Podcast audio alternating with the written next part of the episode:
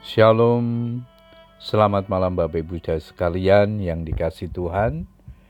Kita bersyukur kepada Tuhan pada malam hari ini. Tuhan sudah menyertai dan memberkati keluarga kita.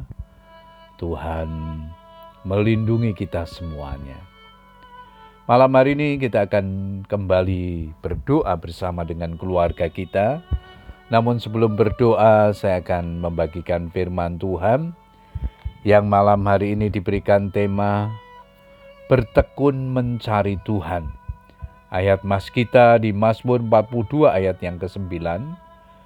Tuhan memerintahkan kasih setianya pada siang hari dan pada malam hari aku menyanyikan nyanyian suatu doa kepada Allah kehidupanku.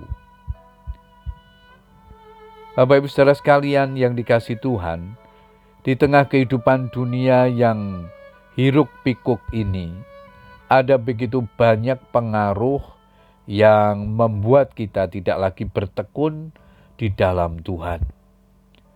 Pekerjaan, hobi, dan aktivitas aktivitas jasmani lain bisa saja menguras waktu dan tenaga kita, sehingga kita pun mengabaikan persekutuan dengan Tuhan.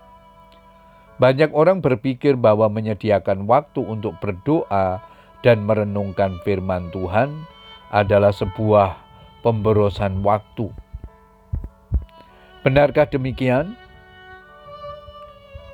Tentu saja tidak benar. Justru semakin kita bertekun di dalam Tuhan, hidup kita makin diperbaharui dari hari ke hari sehingga kita memiliki kehidupan yang berkualitas. Jadi tidak ada kata sia-sia atau mubazir jika kita bercerih lelah dan bertekun di dalam perkara-perkara rohani atau di dalam ibadah. Alkitab dengan tegas meminta kepada kita, latihlah dirimu beribadah. Latihan badani terbatas gunanya, tetapi ibadah itu berguna dalam segala hal karena mengandung janji baik untuk hidup ini maupun untuk hidup yang akan datang. 1 Timotius 4 ayat 7 dan 8. Bertekun di dalam doa dan firman-Nya adalah sama seperti orang yang membangun rumahnya di atas batu.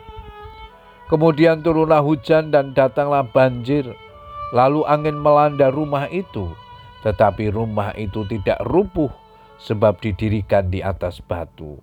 Matius 7 ayat 25.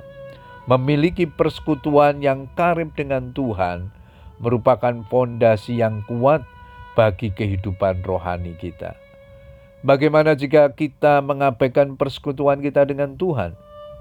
Sudah pasti kita tidak akan memiliki kekuatan rohani untuk menghadapi setiap tantangan dan badai kehidupan yang datang menyerang kita. Daud mengingatkan kita bahwa di sepanjang hari Tuhan telah mencurahkan kasih setianya kepada kita.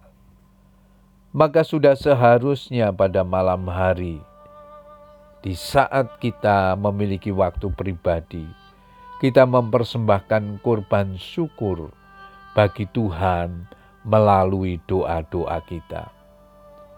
Milikilah kerinduan untuk mendekat kepada Tuhan seperti Daud. Seperti yang diungkapkannya dalam Mazmur 42 ayat yang kedua dan tiga, seperti rusa yang merindukan sungai yang berair. Demikianlah jiwaku merindukan Engkau, ya Allah. Jiwaku haus kepada Allah, kepada Allah yang hidup. Bilakah aku boleh datang melihat Tuhan? Kedekatannya dengan Tuhan adalah kunci kekuatan Daud dalam menghadapi setiap masalah. Bukan karena kekuasaan yang dimilikinya sebagai raja. Daud sadar bahwa ia tidak bisa hidup tanpa penyertaan Tuhan. Itulah sebabnya ia memohon kepada Tuhan, "Janganlah membuang aku dari hadapanmu."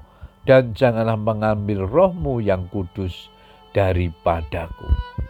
Bapak Ibu saudara sekalian, di luar Tuhan kita tidak dapat berbuat apa-apa. Dan kita ini bukan siapa-siapa. Oleh karena itu, carilah Tuhan dan kekuatannya, carilah wajahnya selalu. Puji Tuhan, Bapak Ibu saudara sekalian, biarlah kebenaran firman Tuhan ini menjadi berkat di dalam kehidupan kita. Selamat berdoa dengan keluarga kita. Tuhan Yesus memberkati. Amin.